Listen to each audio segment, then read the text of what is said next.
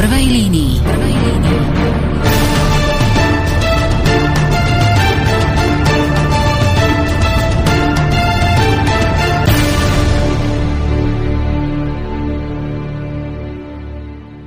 Pekný večer, milí poslucháči. Je tu relácia v prvej línii. Máme tu špeciálny rozhovor, ktorý bude prednahrávaný. To znamená, že poslucháči, ktorí by chceli písať otázky, tak nebude to teraz možné, ale my máme nejaké otázky, ktoré už predtým prišli na Facebook. Takže od mikrofónu vás zdraví Michal Albert, budem vás sprevádzať touto reláciou a som veľmi rád, že po približne roku dohadovania relácie sa podarilo dostať podpredsedu parlamentu, teda Národnej rady Slovenskej republiky, pána doktora Ľuboša Blahu. Som rád, že ste tu s nami.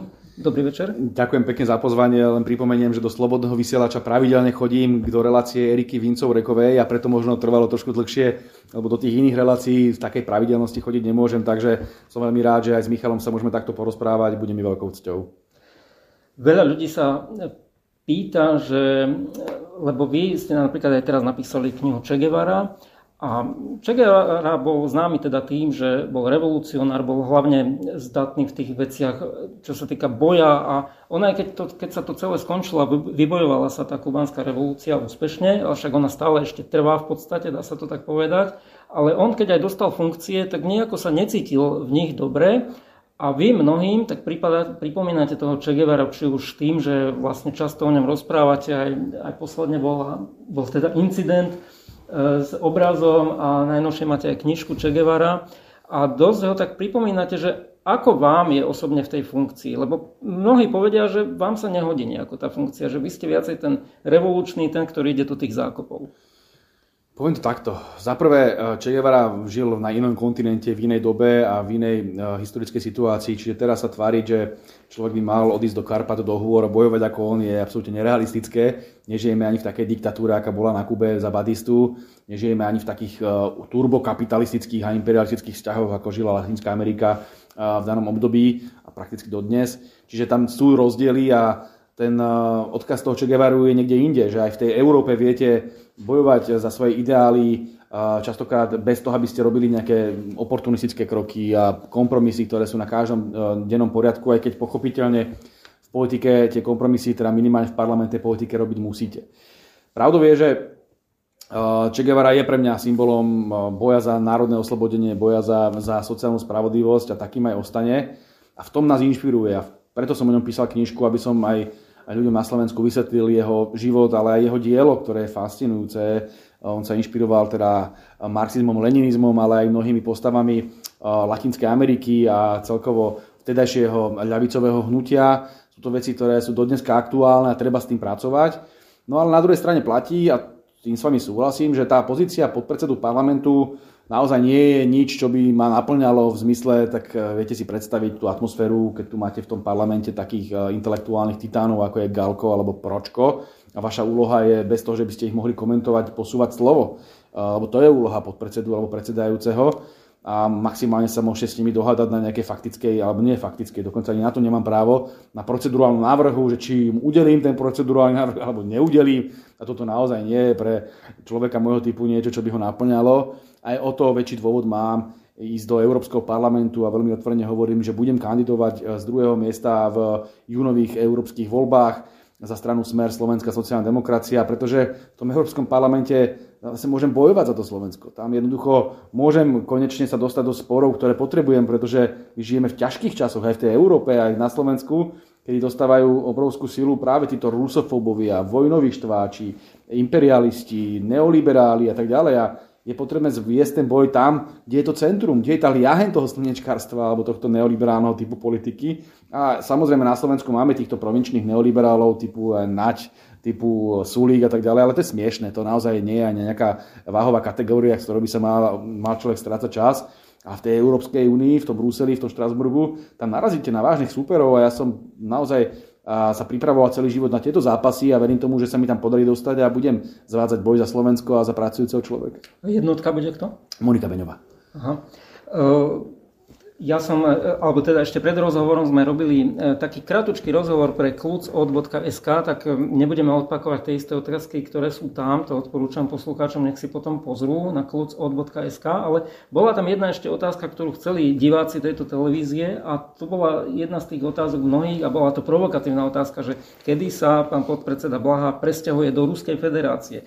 No a to len akože ako pikošku, že tak vy teda nejdete do Ruska, ale idete naopak viac na západ a do toho Bruselu a Štrasburgu. Viete, ono to je také vtipné, lebo ja si pamätám, že keď som dokonca raz s rodinkou išiel do IKEA a dal som si tie mesové gulky, ktoré tam majú, myslím, že stojí to pár eur, je to taká ľudová strava, je to mimochodom chutí, veľmi mi to chutí, tak uh, mi vypisovali na internet tieto silniečka, že a prečo nejdeš na Kubu a do Severnej Koreji ja len tak ako pripomínam, že na Kuba tak najskôr tak do 5-6 hodín by som tam možno doletel a e, Severná Korea ešte ďalej. Čiže ono je nerealistické očakávať, že budem chodiť niekam proste do komunistických podnikov, keďže žijeme v kapitalizme. No jednoducho celá Európska únia, vrátane Slovenska je kapitalizmus, mimochodom aj v Ruskej federácii je kapitalizmus. Dokonca by som povedal, že v mnohých veciach ešte veľmi uh, liberálny. To znamená, Máte tam rovnú daň, ktorú na Slovensku napríklad sme zrušili ako ľavičerie podobne. To sú veci, kde určite nehľadáme inšpiráciu, ale samozrejme rúská kultúra je mnohom blízka. Aj e, ruský, ruský svet je mnohom e, pekný a zaujímavý. To, že nemusíme súhlasiť so všetkým, neznamená, že budeme nenávidieť Rusko. Naopak, veľmi si vážim e, Rusku, ruský príspevok k tomu, že nás oslobodili v druhej svetovej vojne, ich príspevok do kultúry a tak ďalej. Mohol by som dlho, dlho pokračovať, že si vážim túto krajinu, ale to neznamená, že by som chcel žiť nikde inde ako na Slovensku. Ja som vlastenec, chcem žiť na Slovensku, aj ostanem žiť na Slovensku a budem chodiť do Štrasburgu a do Bruselu na plenárne zasadnutie na výbory, ale ďalej budem žiť na Slovensku. Neodchádzam nikam a verte tomu, že ma ešte liberáli a slnečkári na Slovensku veľmi, veľmi pocítia, kým budem aj v Európskom parlamente.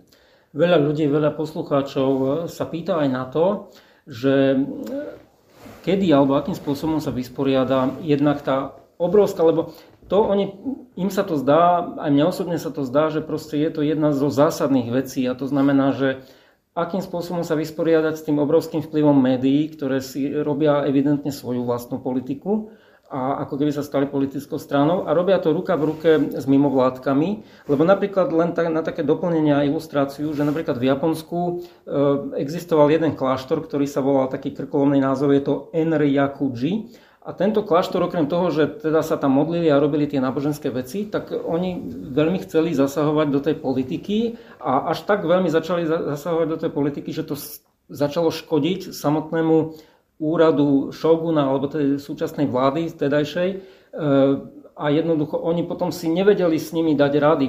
Proste niečo podobné ako dnes s médiami alebo mimovládkami a mnohí ľudia sa teda pýtajú, že čo s tým idete robiť, lebo nakoniec e, toto všetko v Japonsku vyriešil len ten tvrdý šogun Tokugawa, ktorý je asi taký najznámejší. Čo robiť s týmto vplyvom? No, máte úplnú pravdu, že práve tie korporátne médiá alebo neoliberálne médiá, ktoré obvykle vlastne nejakí oligarchovia alebo nejaké finančné skupiny, spomeňme JNT, ktoré vlastní televíziu UOI, spomeňme nadáciu Soroša, ktorá vlastní z veľkej časti denník SME, spomeňme milionárov z ESETu, ktorí spolu vlastnia a väčšinovo vlastnia denník N a podobne. To znamená, tam je úplne jasné, aké je zázemie, aké finančné zázemie a potom pochopiteľne také, takéto denníky a televízie obhajujú oligarchické záujmy konkrétnych finančných skupín, to znamená voľný trh, ten kapitalizmus globalizovaný, ale potom samozrejme aj americké záujmy, lebo to im vyhovuje v rámci ich biznis plánu, nenávisť voči Rusku, militarizáciu a podobne. To cítite na každom kroku a je to pritom pochopiteľné v mimovládkach, opäť keď si pozriete vlastníckú štruktúru, vždy sa pozerajte ako ľudia lavice na vlastnícke štruktúry. Kto vlastní, kto vlastní mimovládky? Či už to financuje nadácia ESETu, či už to financuje nadácia otvorené spoločnosti, či už to financujú rôzne bruselské kruhy, liberálne kruhy z Washingtonu a podobne. Všetko tie peniaze lejú do toho, aby sa tu indoktrinovala slovenská spoločnosť. A teraz máte úplnú pravdu, že Najľahšie by bolo teraz ľudskútím prsta to celé vyriešiť, že to zrušíme nejakým spôsobom a tak ďalej, ale mm, to, to potom človek je mimo reality. No, vieme dobre, že žijeme v nejakej Európskej únii, že sme tu v nejakom konglomeráte krajín, ktoré do veľkej miery ovplyvňujú to, čo sa deje na Slovensku. Jednoducho nemôžete mnohé veci spraviť už len kvôli tomu tlaku, ktorý tu je obrovský. Uh, netvrdím, že to nie je možné, napríklad prijať také zákony, aké majú oni sami. To znamená zákon FARA, ktorý je Spojených štátoch amerických, ktoré sa tvária, že sú najväčšou demokraciou, no tak nech sa páči. Potom si viem predstaviť, že by sme niečo podobné ako je FARA prijali na Slovensku a mimo vládky by boli označované za zahraničných agentov a aj na tie peniaze je možné potom možno siahnuť alebo nejakým spôsobom ich zdaniť. Existujú rôzne cesty. My sme zatiaľ prišli s cestou, že naše rezorty jednoducho týmto mimovládkam žiadne peniaze dávať nebudú. To vidíte, robí aj, robia aj rezorty SNS, Pani ministerka Šimkovičová, ministerka kultúry, robí veľmi dobrú robotu v tomto. Však ste všimnite ten tlak, ktorý potom na ňu ide, že tam vrieskajú po nej tí paviani, ako je stánke a podobne. A robia tu petície, kde sa dokonca aj Pamela Anderson údajne zúčastnila a dokonca keby sa im podarilo zozbierať 30 hlasov, tak by možno aj mimoriadnu schôdzu zvolali, len sú takí matematici, že dokázali narátať iba 28, to už je inak mimochodom mimoriadne zabavné, že, že slovenská opozícia na čele s progresívnym Slovenskom nevie narátať do 30, a to len svedčí o tom, ako by asi vládli. No ale takáto situácia je na Slovensku, ja s vami súhlasím, že my sme strašne radi vyriešili otázku e, médií a mimovládok nejakou ráznejšou akciou, ale musíme vychádzať z toho, že tie tlaky sú obrovské, že tie, tie záujmy, ktoré zastrešujú tieto liberálne kruhy, majú obrovskú podporu v zahraničí. Či už je to v Nemecku, či už je to vo Francúzsku, ale najmä v Spojených štátoch amerických. A to sa nedá ignorovať. My musíme predsa len chrániť slovenský národný záujem, aby sme sa nedostali do situácie, že nás absolútne odstrihnú, izolujú, že budú robiť to, čo teraz napríklad páchali na Maďarsku, že sa mu vyhražali, že mu kompletne zničia ekonomiku. To boli vyhražky priamo z e, Rady Európskej únie. To sú veci, ktoré sú bezprecedentné. Ten tlak je teda obrovský. A my sme dosť odvážna vláda na to, aby sme dokázali povedať, že nie, my už ďalej nebudeme posielať zbranie e, zo štátu na Ukrajinu. Zároveň sme povedali, že nie, neželáme si ďalšie pokračovanie bojov, že sme za mier. My im narúšame spolu momentálne s Maďarskom takú ich predstavu, že všetci sú jednoliatí, celý západ stojí za tou slnečkovou Ukrajinou. Im to hrozne prekáža, to, čo robí dneska Robert Fico. No ale keď vedete príliš veľa bojov na príliš veľa frontoch, tak ako malý štát, relatívne malý štát, máme 5,5 milióna, stále má Nemecko, Francúzsko dramaticky viac, tak musíte robiť niekedy aj uh, veľmi inteligentnú diplomatickú politiku, aby ste obhajili národné záujmy Slovenskej republiky. Takže uh, preto budeme určite robiť kroky aj na riešenie otázky mimovládok, aj na riešenie otázok médií, ale um, všetko má svoj čas. Momentálne uh, viete dobre, že kľúčovou témou je úrad špeciálnej prokuratúry. Jednoducho musíme uh, zničiť Lipšica, lebo by nás všetkých pozatváral a to je, to je jedno gestapo, ktoré on vytvoril. Takže kým nevytvoríme bezpečnú situáciu na Slovensku, lebo však to je stále cieľ číslo jedna, je nás pozatvárať. A za vymyslené veci, za tlačovky a podobne. No tak keď budeme robiť čokoľvek a potom na spolke toho zatvorí Lipšic, tak asi nemá zmysel, hej, takto fungovať. Čiže toto musíme vyriešiť no a potom sa môžeme venovať a, a práve napríklad mimovládkám, práve médiám a všetkým tým témam, aj sociálnym, lebo to je kľúčom k našej vláde, ktoré sú pred nami, ale nedá sa očakávať, že za 2-3 mesiace našej vlády stihneme naozaj všetko. Robíme všetko tak, ako máme v správnom poradí. Verím tomu, že to do, do, priniesie výsledky veľmi skoro. Čo sa týka toho USP, tak čo hovoríte na názor právnika Zoroslava Kolára, ktorý vraví, že to je síce pekné, že chcete zrušiť to USP, ale e, tie najväčšie pochybenia robia práve tí sudcovia. A že či by nebolo práve dobré alebo lepšie pozrieť sa na ten špeciálny napríklad súd alebo na tých niekoľko súdcov na najvyššom súde, lebo že tamto Nevylučujem, že do budúcnosti sa bude treba pozrieť aj na súdy, ale bolo treba naozaj eh, sa v prvom rade zamerať na prokurátorov, ktorí zneužívali eh, svoje práva do tej miery, že eh, po nich zostávali mŕtvi ľudia, ako bol generál Milan Lučanský, ako bol advokát Krivočenko a ďalší. A áno, je niekoľko sudcov, kde by som si teda veľmi vedel e, predstaviť e, nejaké preverenie ich činnosti, napríklad pani Pamela Záleská alebo slávny Klimentov uh, Strikosenát, ako sa hovorí. Mohli by sme hovoriť takto aj o Hrubalovi, ktorý viackrát bol prichytený pri jazde aj s alkoholom a mohol by som naozaj pokračovať veľmi dlho. Len v tejto fáze musíme rešpektovať, že súdna moc je nezávislá a teraz vytvárať nejaký, niečo, čo by potom bolo vnímané ako útok na nezávislosť súdnej moci, samozrejme bezpredmetné. My musíme nájsť spôsob, aby teda aj súdcovia mali nejakú mieru zodpovednosti a aby sa nedali zneužívať e, v trestnom konaní. Ale v tejto fáze si myslím, že je najdôležitejšie vyriešiť e, prokuratúru a opakujem, nevylučujem, že sa do budúcnosti pozrieme aj na to, aby aj súdy rozhodovali spravodlivo a nezávislo. Ešte veľmi krátko o tom, lebo často sa hovorí o tej zahraničnej politike, že bude teraz suverénna, ale mnohým ľuďom sa to nezdá, lebo však bola tam nejaká aj návšteva s ukrajinským premiérom a No mimochodom, akože v STVčke riešili to, že prečo sa stretli práve v Užhorode a nepodstatné veci, ale mnohým sa ako keby zdá, že z tej retoriky sa trošku ustúpilo a že už nie je presne, že nerobí sa presne to, čo sa slibovalo pred voľbami. Nemám ten pocit, eh, keď som počúval Roberta Fica ako pred cestou na Ukrajinu, veľmi jasne povedal, že Ukrajina je jeden z najskorumpovanejších štátov, čo je proste jednoducho pravda a že potvrdil aj slova Zálužného, generála Zálužného a ďalších predstaviteľov Ukrajiny, ktorí sami dneska tvrdia, že tá kontraofenzíva nikam neviedla, že tá patová situácia, že keď takto budeme pokračovať, tak to nikam nevedie, len ďalším umrtiam. Čiže Robert Fico veľmi jasne hovorí to, čo de facto už si myslí asi prakticky celý západ, len to nikto nepovie nahlas, že ten král je nahý, alebo císar je nahý, ako to bolo v tej krásnej rozprávke. A to, že potom dojde na Ukrajinu a slúbi humanitárnu pomoc, ale pre Boha, však my sme nie vo vojnovom stave s Ukrajinou, my nie, ne, nepovažujeme ani Ukrajinu za nepriateľa. Pravda je, v čom je náš rozdiel, že my nepro, nepovažujeme za nepriateľa Rúsko. Že my chceme s Rúskom nadvezovať, normálne normalizovať vzťahy. Ale to neznamená, že teraz musíme nenávidieť Ukrajinu. Nám sa nepáči samozrejme to, že na Ukrajine je obrovská korupcia a že napriek tomu ju Západ dotlačil do toho, že by teraz e, nebodaj ešte mala byť členským štátom Európskej únie alebo NATO. To je podľa môjho názoru iluzórne. Oni sa tam nemôžu jednoducho dostať. Do Európskej únie na to nemajú a do NATO by sme to zablokovali, zavetovali. Jednoducho to by bola tretia svetová vojna. A toto takisto Robert Fico veľmi jasne povedal. Ale to neznamená, že teraz musíme uh, mať nejaké nepriateľské akty voči, voči Ukrajine, preto Myslím si, že Robert Fico je v tomto smere veľmi vyvážený a neporušuje nič z toho, čo sme slúbili. My sme slúbili zastaviť zbranie na Ukrajinu, ale nikdy sme neslúbovali, že budeme nepriateľskí voči Ukrajine. To isté platí aj vo vzťahu k Európskej únii tak on teraz sa očakáva, že dojde do toho Bruselu na tú radu a teraz zablokuje všetky tie rozhodnutia, ktoré chcú spáchať Nemci, Francúzi ohľadom pomoci eh, toho balíka na Ukrajinu. No jednoducho o, musíme chápať, že máme nejakú silu a že máme nejakú diplomatickú o, úroveň. No, keď zablokujete všetko, tak vlastne sa odpalíte zo všetkých tých eurofondov, všetkých tých kohezných fondov, ktoré potrebujete pre rast slovenskej ekonomiky. Bez toho by ste naozaj nemali ako, akýkoľvek rast. To sú strašné miliardy. Toto môže spraviť len kvôli tomu, aby ste vlastne len oddialili to rozhodnutie, pretože čo by sa stalo? Oni by vytvorili medzivládnu dohodu a, pod, a, a poslali by tie peniaze na Ukrajinu aj tak.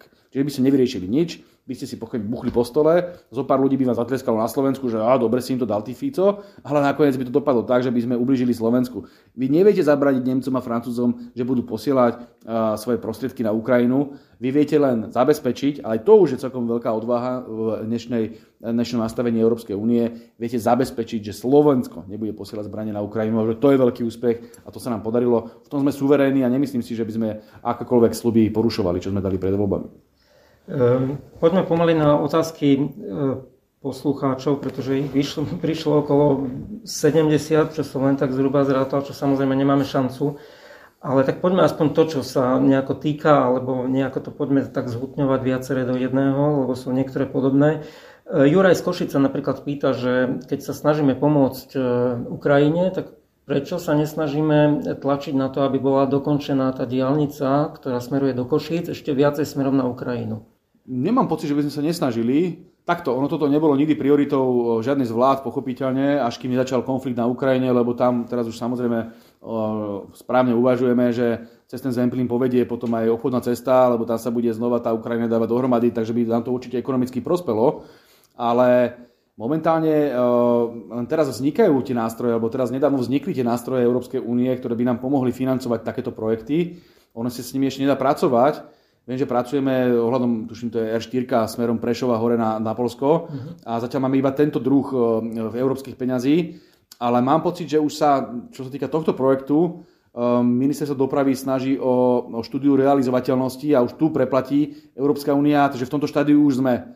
A pokiaľ viem, tak ministerstvo dopravy aj, aj z, veľmi spolupracuje s občianským združením Zemplín, ktoré tiež chce nejakým spôsobom pomôcť tomuto projektu, hej, tej rozšírenia tej D jednotky aj smerom k ukrajinským hraniciám. Ale opakujem, toto nebola nikdy priorita a momentálne až po tom, čo vznikol konflikt na Ukrajine, aj Európa teraz vyhradzuje prostriedky na takéto projekty a my sa samozrejme o ne budeme uchádzať a je to niečo nové a samozrejme túto príležitosť vítame a budeme ju podporovať. E, dvaja poslucháči sa pýtajú niečo podobné, totožné, Rusoslav a Vlasta. Oni sa pýtajú vlastne, že kedy budete konečne stíhať tých zločincov z predchádzajúcej vlády, ale to ste vlastne už odpovedali aj s tou pandemickou komisiou, to si môžu poslucháči pozrieť na klucod.sk. ale Vlasta sa tiež pýta, že kedy sa konečne vymení vedenie v RTVS. Viem, že sa tam hovorilo o možnom rozdelení, práve aby sa to vedelo takto lišiacky spraviť, však oni to tiež tak spravili, keď mm. spájali e, rozhlas a televíziu dokopy. Bude sa to teda deliť, aby, bol, aby mohol prísť nový riaditeľ aj STV, aj rozhlas? Rezort kultúry patrí do pôsobnosti Slovenskej národnej strany a nemyslím si, že by Slovenská národná strana teraz chcela nejakým spôsobom vyčkávať príliš dlho na, pri tejto kľúčovej otázke. To, čo pácha Slovenská slovenská televízia páchala počas Matoviča, Hegera a Odora, to bola čistá katastrofa. To bolo neobjektívne, to, bolo neza, to ne, nemalo nič spoločné s nezávislosťou. To dokonca zoberte si, čo spravili mne, že ma ani nevpustili do slovenského rozhlasu vtedy, lebo si Naď, vtedajší minister v demisii, povedal, že nechce so mnou diskutovať. Takýmto spôsobom, aby fungoval vzťah k opozícii, úplne absurdné. Takže, alebo zoberte si, čo spáchali na terajšej šéfke spravodajstva pani Hluchaňovej, len preto, že nehala odvysielať uh, prejav Roberta Fica na, zo stranického snemu. Uh, potom pani Hluchaňová myslím, že sa vrátila na, teraz na svoje pôsobenie. Alebo čo sa stalo Váhramovi Čugurianovi. Takisto to bol šéf spravodajstva ešte predtým.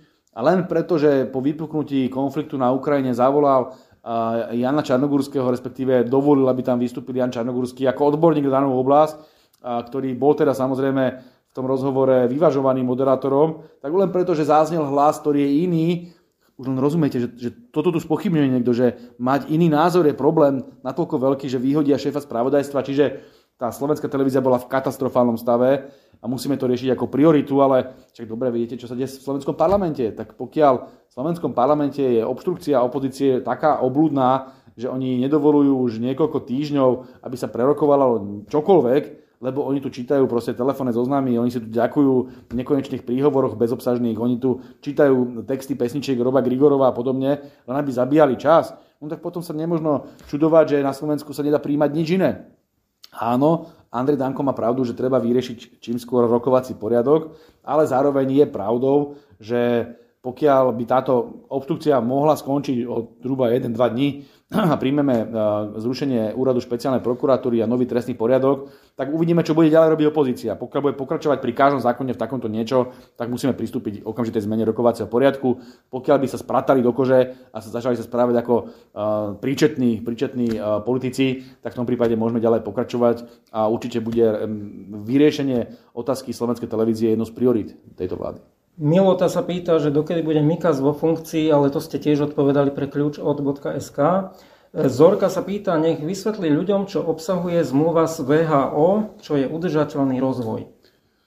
Fúha, tak toto je vec, ktorú sme riešili asi pred dvoma mesiacmi, kedy e, si pamätám, že bola veľká diskusia o tom, že sa tu ide robiť nejaká zmena v tej zmluve ohľadom, ohľadom vakcín, ktorú má na starosti Svetová zdravotnícká organizácia sa to vyjednávalo, teraz som si není istý, či to bolo v New Yorku alebo v Ženeve, ale uh, bola to proste uh, veľmi komplikovaná situácia, my sme boli pripravení na to. Uh, pravda je, že v tom čase si veľmi dobre pamätám tú argumentáciu odborníkov na túto tému, že tá téma, to malo byť, tuším, že koncom novembra už malo byť úplne nové, na novo všetko nastavené, že štáty mali prísť o všetku suverenitu, očkovacia politika tu mala byť riešená globálne, cez VHO a podobne. Nič také sa nakoniec nepotvrdilo, nestalo sa. Treba si to dohľadať, ako tu varovali niektorí aj europoslanci, že to príde a neprišlo to, pretože išlo iba o návrh, ktorý jednoducho nie je platný bez toho, aby slovenská strana k tomu mala nejakým spôsobom čo povedať. Všetky tieto zmluvy fungujú tak, že slovenský parlament ich buď ratifikuje alebo neratifikuje. A my môžeme slúbiť, a Robert Fico to povedal jasne na zjazde strany, na sneme strany Smer, že nebudeme nič takéto ratifikovať, že nebudeme nič z hľadiska našich kompetencií v oblasti očkovania zdravotníckej politiky delegovať na Svetovú zdravotníckú organizáciu. To je úplný nezmysel. Môžu sa ľudia spolahnúť, že my budeme držať národnú suverenitu ako základný princíp. A všetky tie veci, ktoré sú v zmluve z VHO, ktoré by nejakým spôsobom narúšali našu suverenitu, odmietneme. Pýta sa niektorý poslucháč, neviem to teraz nájsť, ale to je jedno, ale pýta sa na to, čo sa tiež aj viacerí pýtajú na ten Davos, že čo je vlastne toho výsledkom a že či sa niečo tam vlastne na základe toho, čo rozhodovali v Davose na tom Svetovom ekonomickom fóre, či sa pre nás niečo chystá a či vláda nejakým spôsobom zasiahne proti tomu. Davos je, eh, alebo Svetové ekonomické fórum je eh, podľa môjho názoru veľmi škodlivá organizácia, respektíve summit lídrov či už je to, sú to lídry v oblasti obchodu, ekonomiky alebo politiky. ktorí majú väčšinou veľmi neoliberálne názory a práve oni presadzujú už celé roky taký ten uh, neoliberálny nový poriadok. Hovoril som mu kedysi Washingtonský koncenzus. Um, a práve proti pole Davosu vznikol projekt tzv. Porto Alegre. To je tzv. Svetové sociálne fórum v Brazílii, ktoré uh, práve ponúka inú formu globalizácie, aká je tá neoliberálna, ktorá je v záujme toho Davosu alebo tých svetových lídrov. Ale to neznamená, že teraz vy musíte nevyhnutne tieto fóra ignorovať. Naopak môže zaznieť váš ľavicový názor, alebo názor, ktorý obhajuje suverenitu. Robert Fico hovoril v jednom panele z okolností o sociálnej, sociálnej legislatíve a hovoril o napríklad štvordňovom pracovnom čase ako námete, ktorý je vyslovene ľavicový. A hovoril aj o viacerých otázkach, tam sa veľmi zdôrazňovalo v médiách, že spomínala práve Rómov, ktorí na Slovensku teda neprispievajú k tomu pracovnému fondu tak, ako by mohli. To znamená, že on hovoril pravdu a na takýchto fórach, keď zaznie pravda a pravdivý hlas, tak je to skôr originálne, čiže treba tento priestor využívať. Ja by som na takéto miesto určite rád došiel a povedal im svoje od srdca. Nemyslím si, že by to bolo niečo, čo by podporovalo práve túto myšlienku Davosu. A všimnite si aj to, že už hneď do neho skákali tam ten neoliberálny bruselský e, politiko, magazín, hneď kričal, že áno, Robert Fico patrí medzi tých, uh, oni to nazvali tuším, že nejakých desiatich tých zlých, tých darebáckých politikov, a vrátane teda Viktora Orbána a dokonca nie prezidentky maďarskej Kataríny Novák a Robert Fico bol v tomto zozname mimochodom s veľmi zaujímavými uh, osobnostiami svetovej politiky. Čiže zjavne je zmysluplné ísť na takéto fóra a povedať svoj názor alebo iný názor, aký tam je tendenčný, aký tam je ten neoliberálny, globalistický. A v tomto smere sme zase konzistentní. My sa nechceme izolovať. My tu nechceme byť Severná Korea, že teraz zastave zatvoríme sa pred celým svetom. To nie je našou úlohou. Našou úlohou je komunikovať našu pravdu aj na fórach, kde nás nemajú radi. Že napokon, keď ja idem do Európskeho parlamentu, to nie je preto, že by som tam išiel z lásky k Európskemu parlamentu, ale naopak, aby som obhajoval národné záujmy Slovenskej republiky. Predsa len ešte k tomu Davosu doplním. Igor sa pýta, prečo Robert Fico hovorí ľuďom na Slovensku iné, ako hovoril v Davose o migrantoch? Nie, pozor. Uh, to treba veľmi jasne povedať.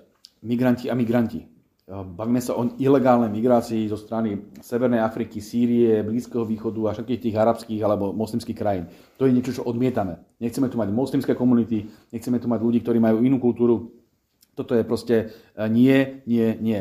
Hej, odmietneme multikulturalizmus tohto typu. To je to, čo práve kritizujeme, alebo sme kritizovali na migračných kvótach, kedy tu boli tie húfy migrantov, ktoré chodili zo Sýrie a z ďalších krajín, bez toho, že by sme boli nejakým spôsobom rasovo predpojatí alebo nejakým spôsobom rasistickí alebo xenofóbni. To je iba otázka toho, že my si chránime vlastnú kultúru a slovenská kultúra je krehká, keby ste tu mali zrazu mešity a rôzne tieto moslimské komunity, ktoré by sa rozrastali, tak by to mohlo naozaj mať uh, skazonostný charakter na, na slovenskú kultúru. Zoberte si, čo sa dialo v ďaleko vyspelejších uh, sociálnych štátoch a ekonomicky vyspelejších krajinách, ako bolo Švédsko a Francúzsko, silné sociálne štáty. A napriek tomu, keď tam mali obrovský prílev migrantov alebo pristahovalcov, tak potom sa vznikali rôzne no-go zóny, vznikali rôzne gengy. A toto je niečo, čo na Slovensku si nemôžeme dovoliť. A neviem si ani predstaviť, že by sme dokázali uh, takú ekonomickú silu a sociálnu silu uh, poskytnúť na to, aby sme ich integrovali do spoločnosti. A aj tak sa to zjavne ani vo Švedsku, ani v Nemecku, ani vo Francúzsku nedarí. Takže toto nie. Ale to je pozor, to je migrácia ilegálna. Nehovoriť o tom, že je to migrácia z iných kultúr, kultúr, ktoré, ktoré nie sú úplne kompatibilné s tou slovenskou. No ale potom máte problém pracovnej síly, on hovoril o tomto, že no my jednoducho potrebujeme pri tom raste, ktorý máme a pri, to, pri tej priemyselnosti našej krajiny, potrebujeme ďaleko viacej pracovnej síly, ako máme na slovenskom trhu. Teraz momentálne máme akú nezamestnanosť na Slovensku? Zhruba na úrovni 3%, hej, že to už je skoro frikčná spra- nezamestnanosť už by ste nevedeli jednoducho naplniť tu, ten fond pracovnej síly, ktorý potrebujete do závodov, do, do, do fabrik. Môžete použiť ešte Rómov, hej, ale tým vám robiť nepôjdu. Alebo bezdomovcov. No nemáte ich toľko. Nemáte ich toľko a nemajú tú kvalifikáciu, to by ste ich museli začať dávať dohromady. Jasné, že niečo viete vyriešiť tým, že budete mať sociálne programy a budete pomáhať ľuďom, ktorí sú na dne, aby sa dostali, vyšvihli. Jasné, súhlasím s vami, ale tam sú aj dramaticky iné problémy. Problémy častokrát aj ľudí, ktorí majú e, s alkoholom problémy, problémy s drogami a podobne. A to neviete teraz toho človeka zobrať a spraviť z neho robotníka, ktorý bude pre Peugeot montovať nejaké dielce. Hej, to asi nejde. Čiže báme sa o tom, že musíme eh, hľadať nejakým spôsobom, aby sme dokázali hospodársky rást, pracovnú silu, kde? No v rómskych osadách asi ich nenájdeme, tam tiež nevieme nejakým spôsobom tých ľudí preonačiť, aby boli teraz učebnicoví pracovníci. To znamená, preto sa bavíme o tom, že odkiaľ ich zobrať. A my sa bavíme o krajinách, ako je Srbsko. My sa bavíme o krajinách, ako je Ukrajina, ktoré sú nám bližšie, hej, ktoré sú nám mentálne bližšie. Sú to krajiny, ktoré majú či už eh, kresťanskú, alebo aj slovanskú natúru. To znamená, že je to niečo, čo je nám určite bližšie, ako tu mať uh, Arabov alebo moslimov. Preto, a to by boli legálni migranti, pochopiteľne. Ľudia, ktorí tu pracujú a pokiaľ nebudú pracovať, tak pôjdu preč. Čiže to sú dve rozdielne veci. O tomto hovoril Robert Fico, o legálnej migrácii, o ľuďoch, ktorí nejakom počte, samozrejme veľmi kontrolovanom a veľmi obmedzenom, vedia pomôcť povedzme niektorým našim firmám, ktoré by radi hospodársky rastli, ale nemajú pracovnú silu. A bol by to kvalifikovaní ľudia, ktorí by tu robili kvalifikovanú prácu. Čiže to sú úplne iné e, typy migrácie, o ktorých e, hovorí, hovoríme v súvislosti s migračnou krízou, ktorá tu bola. To bola ilegálna migrácia, to bola migrácia z moslimského sveta, to je niečo úplne iné.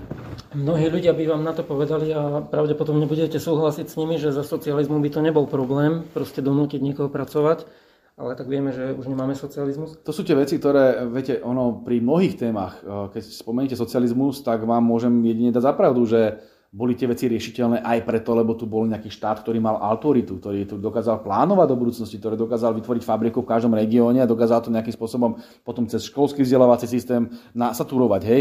Ale sme úplne v kapitalistickom, turbokapitalistickom systéme, kde už len také drobnosti, ako je sociálny štát a nejaká sociálna redistribúcia sú spochybňované neoliberálnymi médiami a bohatnú tu potom banky a obrovské korporácie, čo samozrejme chceme do veľkej miery meniť, ale musíme čeliť obrovským tlakom už len pri takýchto drobnostiach. A teraz sa tvári, že vieme e, teraz za pár rokov tu vydobudovať znova to, čo bolo v socializme, to je asi naivné. Hej? Musíme byť trošku realistickejší. Takže preto hovoríme o tom, čo je možné. Ale vždy mi môžete samozrejme povedať, že za socializmu boli mnohé veci možné. No len dneska žijeme v kapitalizme a ja som teda nebol ten, ktorý by štrngal na tom námestí, takže mňa z toho prosím nevínte. Ešte sa to tu veľmi hodí k tomu, čo e, Igor dopovedá k tomu, že vedia politici, že diskriminujú občanov Slovenska a nechávajú nás na pospas západným oligarchom a otrokárom. Neviem, či konkrétne vy či to viete, alebo celkovo politici, či to vedia. On to vystihol svojím spôsobom už uh, jeden známy československý komunista, ktorý už v roku 89 vkričal na to, máme si, spomente si, uh, tým ľuďom, ktorí už tedy sa snažili o, tú, o ten nežný prevrat, že budete otrokmi vo vlastnej krajine. To povedal veľmi presne, že tento priestor Strednej Európy alebo tzv. postkomunistických krajín ovládli nadnárodné korporácie do západu, ktoré tu potom ryžovali a odnašali obrovské tučné zisky práve z našich krajín a ľudia sa potom len samozrejme za veľmi nízke pozície alebo nízke mzdy dostávali do podradného postavenia. A to sme samozrejme kritizovali. Spomnite si, keď sme hovorili o tej dvojakej kvalite potravín. My sme si hovorili dokonca aj o tom, že nie je predsa možné, aby v tej istej korporácii, v, tej, v tom istom reťazci v úvodzovkách, matka niekde v Nemecku dostane štvornásobný príjem, alebo teda ten zamestnanec tej matky dostane štvornásobný príjem ako tá cerská spoločnosť, ktorá funguje na Slovensku kde tá delba práce funguje tak, že oni tam robia tie, vysoké, tie, tie práce s tou vysokou pridanou hodnotou a zarábajú tučné peniaze a u nás na Slovensku tam nehajú robiť také tie podradenšie roboty, ale pritom máte aj kvalifikovanejších ľudí na Slovensku, ale nedostanú tie lepšie roboty. Jednoducho to je štruktúrne nastavené a toto je veľmi nespravodlivé. Preto veľmi kritizujeme aj tento neoliberálny typ globalizácie a aj ten e, Pikettyho argument, lebo určite poznáte francúzského ekonóma celosvetovo známeho Tomasa Pikettyho, ktorý veľmi jasne povedal, že no áno, do, tej, do tých nových členských štátov, do toho Česka, do toho Slovenska, do toho Polska bolo naliatých e, ako množstvo miliard eur zo strany e, kohezných a európskych fondov.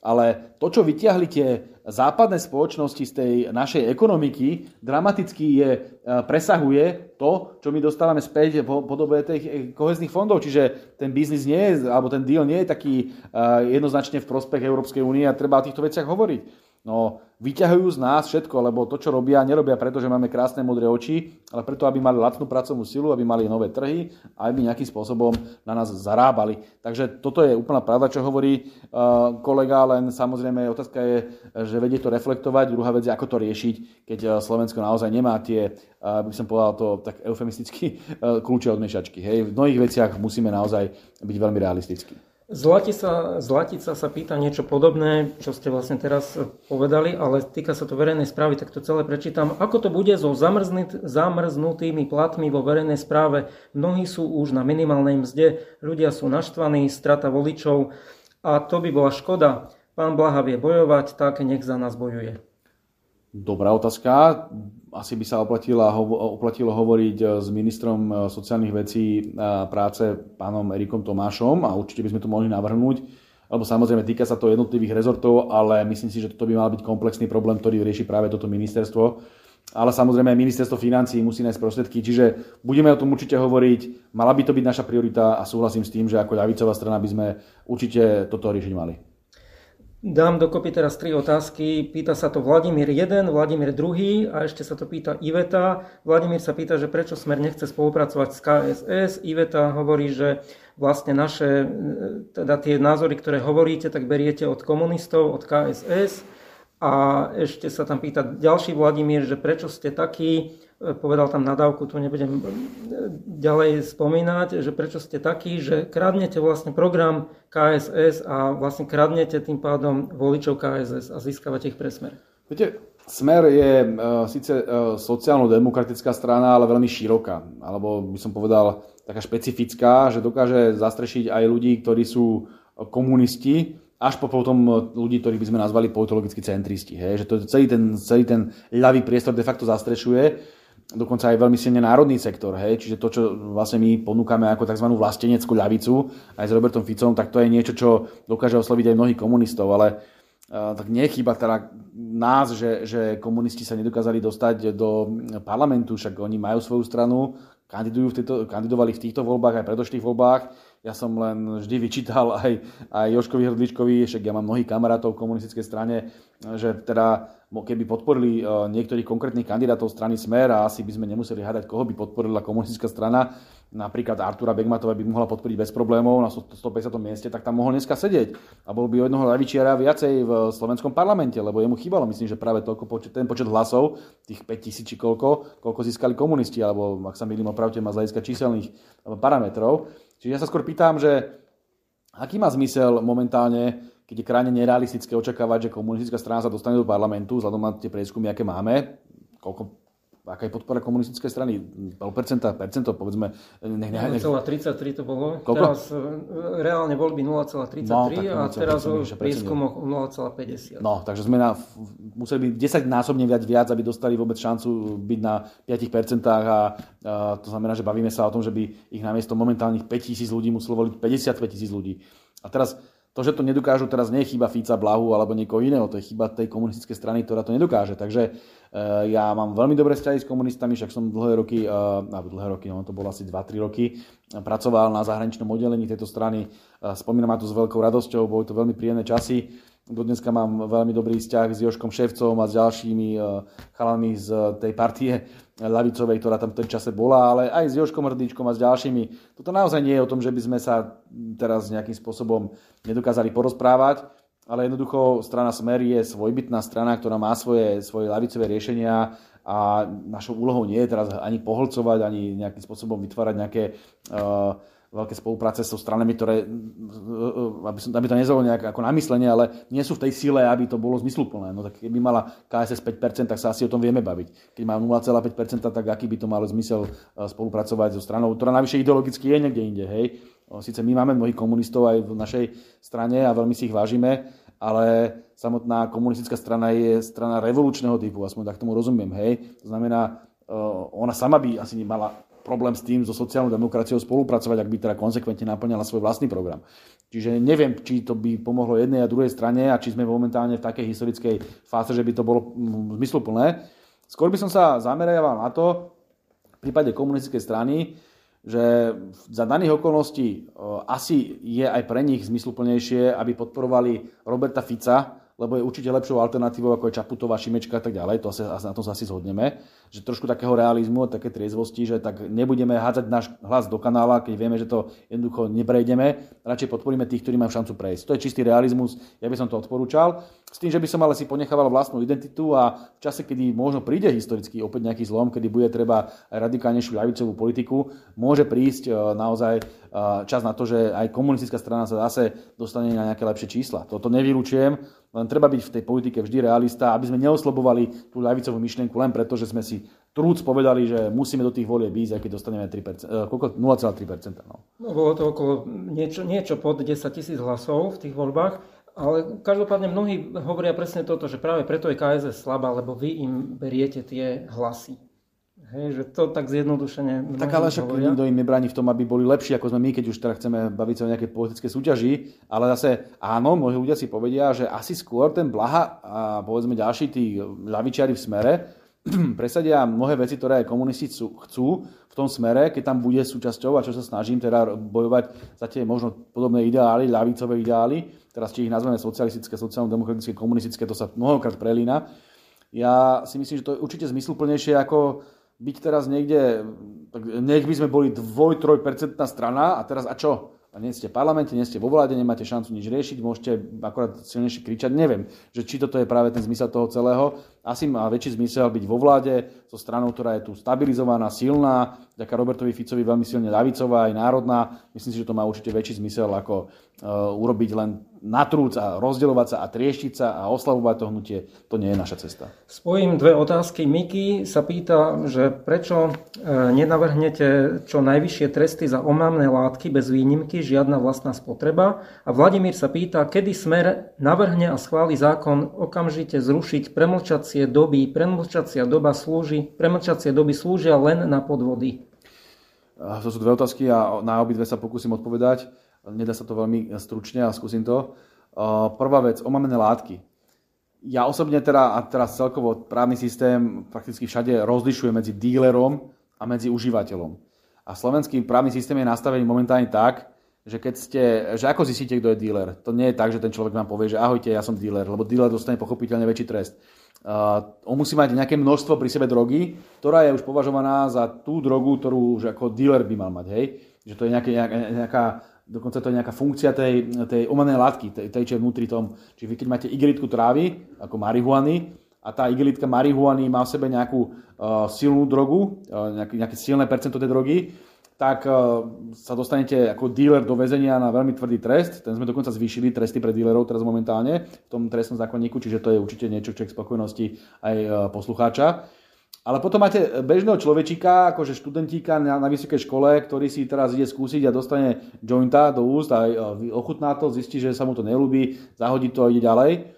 A teraz, no keby ho v tej chvíli chytili teraz policajti s tým tučným jointom a náhodou by tam bola tá koncentrácia tej drogy taká, že by ho to spadalo pod toho dealera, dealera to sa môže kľudne stať, vzhľadom na jeho váhu, to sa predáva jeho váha s tým s tou váhou toho jointa no tak by mohli skúdiť na 15 rokov do basy a mal by zničený život, len kvôli tomu, že si dal jedno jointa. A to sú tie rozdiely. Tak asi je rozdiel medzi dealerom, ktorý zarába na tom, že ľudia fetujú a medzi týmto človečíkom, študentíkom, ktorý si dá jedno, jedno, jednoho jointa a mal by na celý život do basy alebo na veľkú časť života. A teda tá basa tam zrovna asi nie je na to, aby vám nejakým spôsobom zlepšila život, ale tá z vás spraví zločinca a ste potom zločinec na celý život. Toto naozaj asi cesta nie je.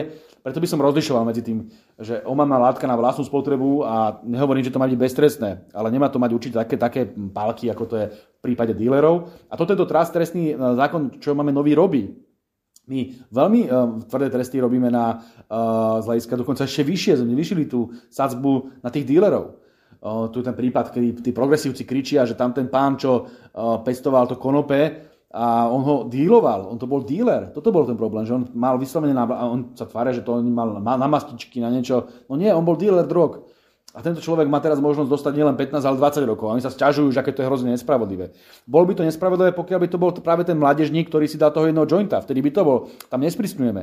Ale v prípade dílerov som, som presvedčený, že to sprísnenie je na mieste lebo drogy sú obrovský problém a ja teda mám malé deti a nechcem, aby tu nejakí díleri zarábali na tom, že im to budú ponúkať, ale zároveň si nemyslím, že keď náhodou môj syn jedného dňa spraví niekde chybu toho typu, že, že uh, niekto mu tam strčí toho jointa a že by mali ísť teraz na 15 alebo 20 rokov do basy. Hej, to sú dve rozdielne veci. A tú druhú otázku... Premlčacie doby. Premlčacie doby. Takto, oni tu existujú. Oni tu existujú celé roky a že aký majú zmysel. Ja som sa na to tiež pýtal právnikov, lebo nie som právnik Zmysel je ten, že vy vlastne e, sa stále tvárime, že tu je nejaký zločinec a kvôli tomu, že ten zločinec niečo spáchal a sa to premlčalo, tak to vlastne e, ten štát toho zločinca prepustí. Hej, na ten spôsob. Len teraz sa zamyslíme nad situáciou, že čo keď ten človek, ktorý je obvinený z toho zločinu, alebo ktorý je stíhaný do policiou, nie je zločinec. Lebo to tá policia častokrát robí, alebo ten štát, však tie prípady toho, čo páchal tú Lipšicu, to známe. A teraz si predstavte, že bez toho, že by vzniesli obvinenie, oni vás 10 rokov naťahujú a hovoria, že vy ste niečo ukradli, alebo vy ste zlodej, alebo vy ste vrah, alebo niečo a nevedia to dokázať. Ale 10 rokov vám ničia život, lebo viete si predstaviť, že keď ste, dajme tomu, nevinní a 10 rokov vás niečo obvinujú, bez toho, že by vás znesli obvinenie, vy sa nemáte ako brániť, ale vy vlastne máte obrovské obmedzenie svojich práv. Vy jednoducho musíte chodiť na policiu, ste neustále v nejakých výsluchoch, neustále ste pod tým napätím, že čo keď ma obvinia, čo bude ďalej. Ja som nevinný, nemám sa ako brániť. Hej, to je tá situácia. A teraz, prečo by to malo byť do? Prečo by ten štát, tá policia mala mať uľahčené situácie, že navždy môže takýmto spôsobom buzerovať prepačením ľudí? Preto sú tie premlčacie doby, kedy sa hovorí, že ten štát musí mať tlak, časový tlak na to, aby eh, v tom prípravnom konaní konal aby potom prišiel k tomu obvineniu, tak hádam za 10 rokov, pokiaľ si myslí o niekom, že je zločinec, tak asi nájde dôkazy. No a keď ich nenájde, tak už nech prestane uh, toho človeka šikanovať. Takže preto hovoríme, že to má zmysel tie premlčacie lehoty, inak on to má ešte filozofický, filozofický zmysel, že vy vlastne de facto, v tom čase, keď je tá premlčacia doba, nemôžete spáchať iný trestný čin, lebo sa vám automaticky ruší.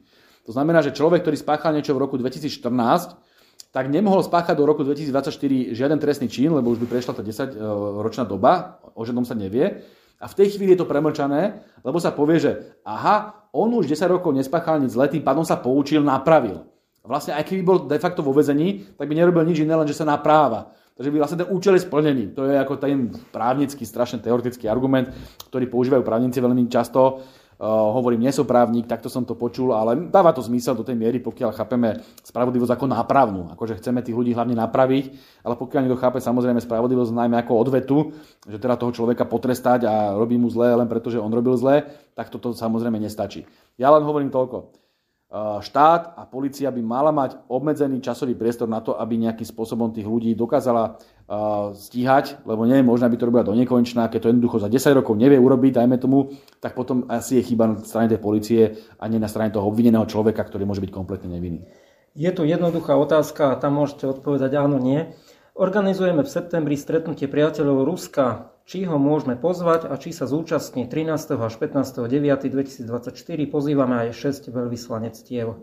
Znie to veľmi dobre. Ja sa cítim ako priateľ Ruska. Ja sa vôbec nikdy, ja som sa netajil tým, že ruská kultúra a ruský štát je mi blízky. Samozrejme nie, opakujem, so všetkým súhlasím, čo robia Rusi, ale s radosťou sa stretnem s Rusmi, s Bielorusmi, so všetkými slovanskými národmi. Mám tomu naozaj blízko. Jarmila sa pýta praktickú otázku, na ktorú sa tiež mnohí pýtajú. Kde sa dajú kúpiť jeho knihy? Nejaké mám, ale jedna pani, invalidná dôchodkynia, by strašne chcela jeho knihu. Ehm, a zároveň môžete odpovedať aj na knihu Č, pretože tá je teraz asi najviac žiadaná. Áno, viem, že ju teda predávajú na rôznych aj internetových stránkach, napríklad InLibri a podobne, ale uh, najpriamejšia cesta je uh, cez mailovú adresu na vydavateľa a tá mailová adresa teraz, ale takto vám z hlavy asi nepoviem. Ja som mu viackrát, keď si pozrie pani môj telegram, e, propagoval aj v minulosti. Myslím, že sa to volá, že kniha.che.blaha e, zavináč gmail.com a to isté platí aj o Leninovi, že tam to bolo trošku inak, že vidovan.lenin kniha. Ale bolo by dobre možno osloviť to vydavateľstvo, ktoré to vydalo.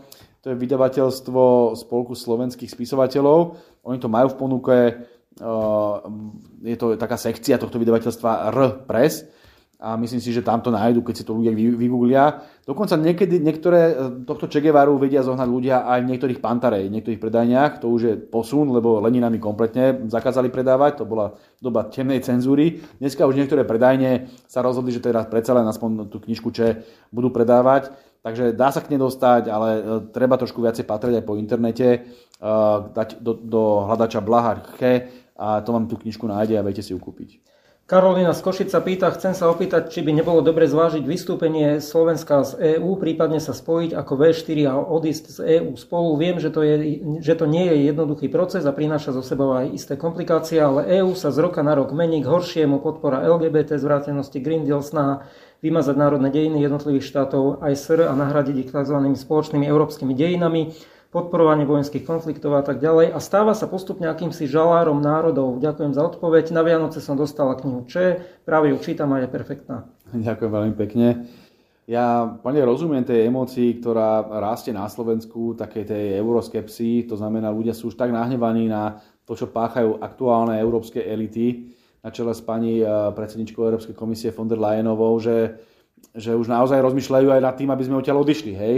Stále tá emocia nie je taká, že by teraz zahrňovala väčšinu spoločnosti, ale to, to naozaj, čo sa tam pácha, tá pani to pomenovala veľmi presne, tak za prvé tu forsírujú tú dúhovú agendu, multikulturalistickú agendu, vojnovú agendu proti Rusku, do toho tie neoliberálne veci, všetky, ktoré tam sú, do toho tie zelené díly a tie veci, ktoré môžu oslabovať náš priemysel a našu ekonomiku.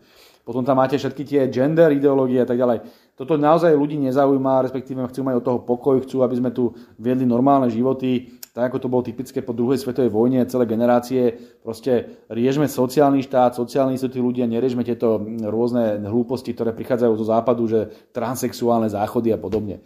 Takže áno, súhlasím s tým, že toto je niečo, čo treba napraviť, len pravda je, že či sa nám to alebo páči, alebo nie, Slovensko je tak momentálne závislé od niektorých tých trhov v rámci Európskej únie, či už je to Rakúsko, Nemecko alebo e, Česká republika a tak ďalej, kde máme veľké aktíva a veľké aktivity, aj tie krajiny majú túto veľké aktivity, tak e, teraz keby sme tak akože odišli, tak by to bol katastrofálny vývoj, by to malo na, alebo dopad na slovenskú ekonomiku. Preto skôr by som išiel inou cestou, že áno, zvyšujeme tú suverenitu aj v ekonomickej oblasti a tú svojbytnosť a my to nazývame potravinová sebestačnosť alebo uh, polnohospodárska sebestačnosť alebo bezpečnosť. Bavme sa o tom, že nejakým spôsobom štát sa možno mohol vrácať zase do vlastníctva istých strategických uh, portfólií. My sme pre túto agendu urobili dosť aj minulosti, sme, sme niektoré veci odkúpili naspäť od tých vlastníkov súkromných. Čiže poďme aj do týchto uh, záležitostí, ale Naskôr štát musí byť dostatočne suverénny na to, aby dokázal potom tieto veci robiť. Hej? Vy sa neviete v tejto chvíli len tak odpíliť, to by, to by bola sebevražda. Takže musíme určite rozmýšľať nad tým, ako aj zmeniť tú Európsku úniu, lebo nejaká forma tej integrácie v rámci Európy bude a bola by aj v rámci tej strednej Európy, čo spomína pani. No, dneska momentálne si neviem celkom predstaviť to Polsko, ako by sme sa dokázali nájsť v nejakom spoločnom záujme momentálne s Maďarskom a Rakúskom si to viem predstaviť, s Českou aktuálnou vládou je to veľmi komplikované. Čiže to, to sú vážne otázky, ktoré samozrejme diskutujeme, ale platí, že v našom programe nie je vystúpenie z Európskej únie, ale naopak chceme spraviť tú Európsku úniu inú, sociálnejšiu, chceme ju spraviť e, oveľa by som povedal, demokratickejšiu a hlavne, aby konečne prestali s tou rusofóbiou a s tými samovražednými aktivitami z hľadiska sankcií, z hľadiska pokračovania tej vojny, posielania zbraní na tej Ukrajinu a tak ďalej. Toto je niečo, čo Slováci nechcú a preto naozaj rozumiem tej emocii, ktorá je čoraz euroskeptickejšia. Igor sa pýta, naozaj bolo nutné konsolidovať verejné financie formou zvyšovania daní, odvodov a poplatkov? Nebolo by lepšie potrestať ľudí, ktorí spôsobili súčasný stav verejných financií namiesto okrádania bežných ľudí, ktorí za nič nemôžu? No to neviete spraviť úplne, že bez toho, že by sa to nejakým spôsobom nezvyšili tie príjmy štátu. Hej? Uh, jasné, že sme sa snažili hlavne konsolidovať spôsobom, že lepší výber daní a tak ďalej. No, mali sme na to asi mesiac, čiže tam sú naozaj veľké problémy s tým dávať to dohromady. Ale tak eh, to zvýšenie daní sa myslím, že týkalo iba tých eh, takých tých eh, najčastejších, hej, že na tie cigarety sme to tuším robili, na ten alkohol a také tie, kde sú tie zdravotné dopady na, na ľudí, ktoré majú aj odrádzať od tej konzumácie týchto vecí. A tiež som z toho není nadšený, však mnohí ľudia, pracujúci ľudia, bežní ľudia aj fajčia, aj, aj si dajú nejaký ten, nejaké to pivo v tej krčme a neviem, či by za to mali byť trestaní, ale súhlasím s tým, že je to vždy nepopulárne a len pokiaľ chcete nejakým spôsobom, aby vôbec štát po tom, čo tu spáchal Matovič za tie 3,5 roka ešte vôbec prežil, lebo však on tu zadlžil ale že o 26 miliard to Slovensko viacej, to sa až nedá vysloviť. To je, my sme boli niekde na 48% HDP a sme na 62% verejného dlhu HDP. No tak potom, jasné, že potom táto vláda, ktorá prišla a zdedila túto katastrofu, musí niečo robiť, aby jej vôbec ešte požičali nejaké zahraničné trhy, aby ešte vôbec dokázala ufinancovať ten štát, ktorý oni úplne rozvrátili. Preto s veľkým, s ťažkým srdcom sme samozrejme museli pristupovať aj k nejakým drobným konsolidačným krokom, ale nie je to na úkor ľudí. Zároveň sme ľuďom garantovali 13. dôchodok, zároveň sme riešili hypotéky, zároveň sme riešili uh, garanciu tých cien energií, ako sme slúbili. To znamená, to sú veci, kde my ako slovenská uh, sociálna demokracia musíme zaberať v tých sociálnych otázkach. A áno, je pravda, že žiaľ niekedy aj na úkor daní, ale my sme hlavne išli po takých veciach, ako bol povedzme bankový odvod. To je daň pre tých, ktorí si to zaslúžia, to znamená tí najbohatší, tí majú z čoho dávať. A ja si som presvedčený, že keď budeme aj klas dôraz na progresivitu daní, to znamená, aby bohatí, tí multimilionári a tak ďalej platili viacej a naopak tým chudobným znižovali tie dane, tak tam to je cesta, lebo to je cesta lavice v celej Európe. Žolt sa pýta, kedy sa, začínajú, kedy sa začnú stavať národné podniky, aby sme my mohli diktovať trend v republike. Nie sme vlastníkom ničoho, tak nemáme reálnu moc nad ničím. Je to len komédia a herecký výkon politikov. Ale súhlasím s tým, a som to naznačoval aj v predošlej otázke, že, že by sme mali rozširovať aspoň v tých strategických sektoroch možnosti štátu. Ja si viem predstaviť dokonca podporovať aj družstevné podniky, lebo to je práve jeden z tých modelov, ktorý je momentálne v ľavicovej teórii veľmi populárny. Ja som o tom písal viacero kníh o tzv. ekonomickej demokracii a družstvách, sociálnej ekonomike sociálnom podnikaní. Toto máme aj v programovom vyhlásení vlády, že budeme podporovať, kde jednoducho tí zamestnanci danej firmy sú vlastníkmi. To znamená, to je niečo, čo je veľmi spravodlivé a aj to môže zvýšiť efektivitu daných, daných uh, sektorov. Takže aj, áno, aj ten štát môže do veľkej miery pomôcť, pokiaľ by bol dobrým vlastníkom a ja som presvedčený, že môže byť dobrým vlastníkom. A tu stále máte v tých médiách obrovskú tú neoliberálnu mantru, že len súkromné vlastníctvo, len štát musí byť zlý vlastník, čo je úplný nezmysel. Zoberte si aj mnohé firmy v Nemecku, Deutsche Telekom, máte pocit, že len preto, že to vlastní štát, je to nejaké neefektívne. To sú úplne nezmysly. Ale pravdou je, že aj ten štát potrebuje peniaze na to, aby dokázal tie veci nakúpiť. A teraz sami dobre viete, ako sme, aké sme v situácii, sme sa o tom teraz pred chvíľkou bavili, kam ten Matovič dovedol túto krajinu, že ten verejný dlh, ten deficit je na takých strašných číslach, že teraz nakupovať vo veľkom nejaké štátne podniky je nerealistické, ale samozrejme ako ľavičiari určite neodmietame štátne vlastníctvo a budeme s tým ďalej pracovať.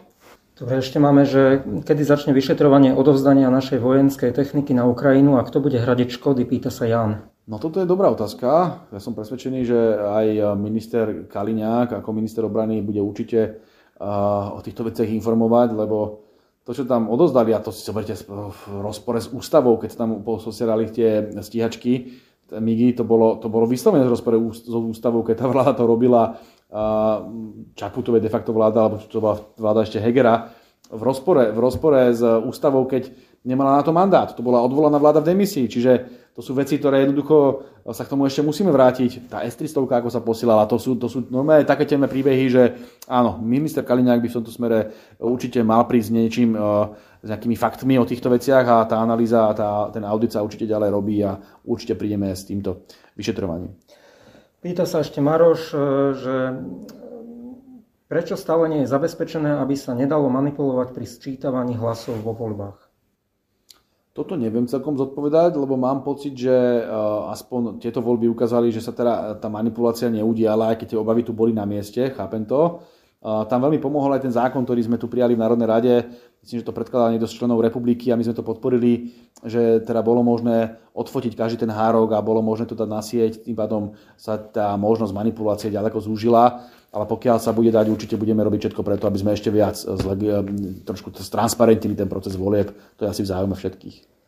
Eh, Alžbeta sa pýta, eh, chcem sa opýtať, či sa nedajú zastaviť tie protesty. Ľudia neveria, že minulá vláda niečo zle urobila, inak by nešli do ulic.